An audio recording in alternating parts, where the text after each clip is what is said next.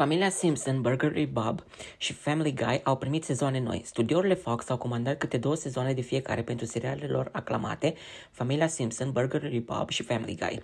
Renoirile garantează sezoanele 14-15 pentru Burger Bob, sezoanele 22-23 pentru Family Guy și sezoanele record 35-36 pentru Familia Simpson, simbolizând una dintre cele mai longevive producții animate din istoria televiziunii. Cu acest trio de reînnoiri celebrăm excelența în cadrul diviziei animații de la Fox, cât și a parteneriatului longeviv al alături de 20th Television și munca genială a creatorilor și actorilor ce dau viața acestor personaje îndrăgite.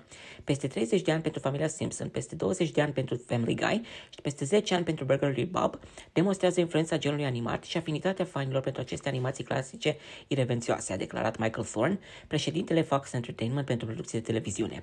Toate cele trei se clasifică în top 10 cele mai urmărite animații de tip comedie pentru 2022-2023. În 2023, familia, familia Simpson fiind pe 4, Family Guy pe 5 și Burglary Bob pe 2, ieșind fruntașe pentru un al doilea an consecutiv. În plus, Fox a folosit seriale pentru a lansa The Great North și pentru a dezvolta serialele Crapopolis și Grimsburg. Family Guy deține recordul pentru cel mai urmărit program Fox de până acum și continuă tendința aceasta.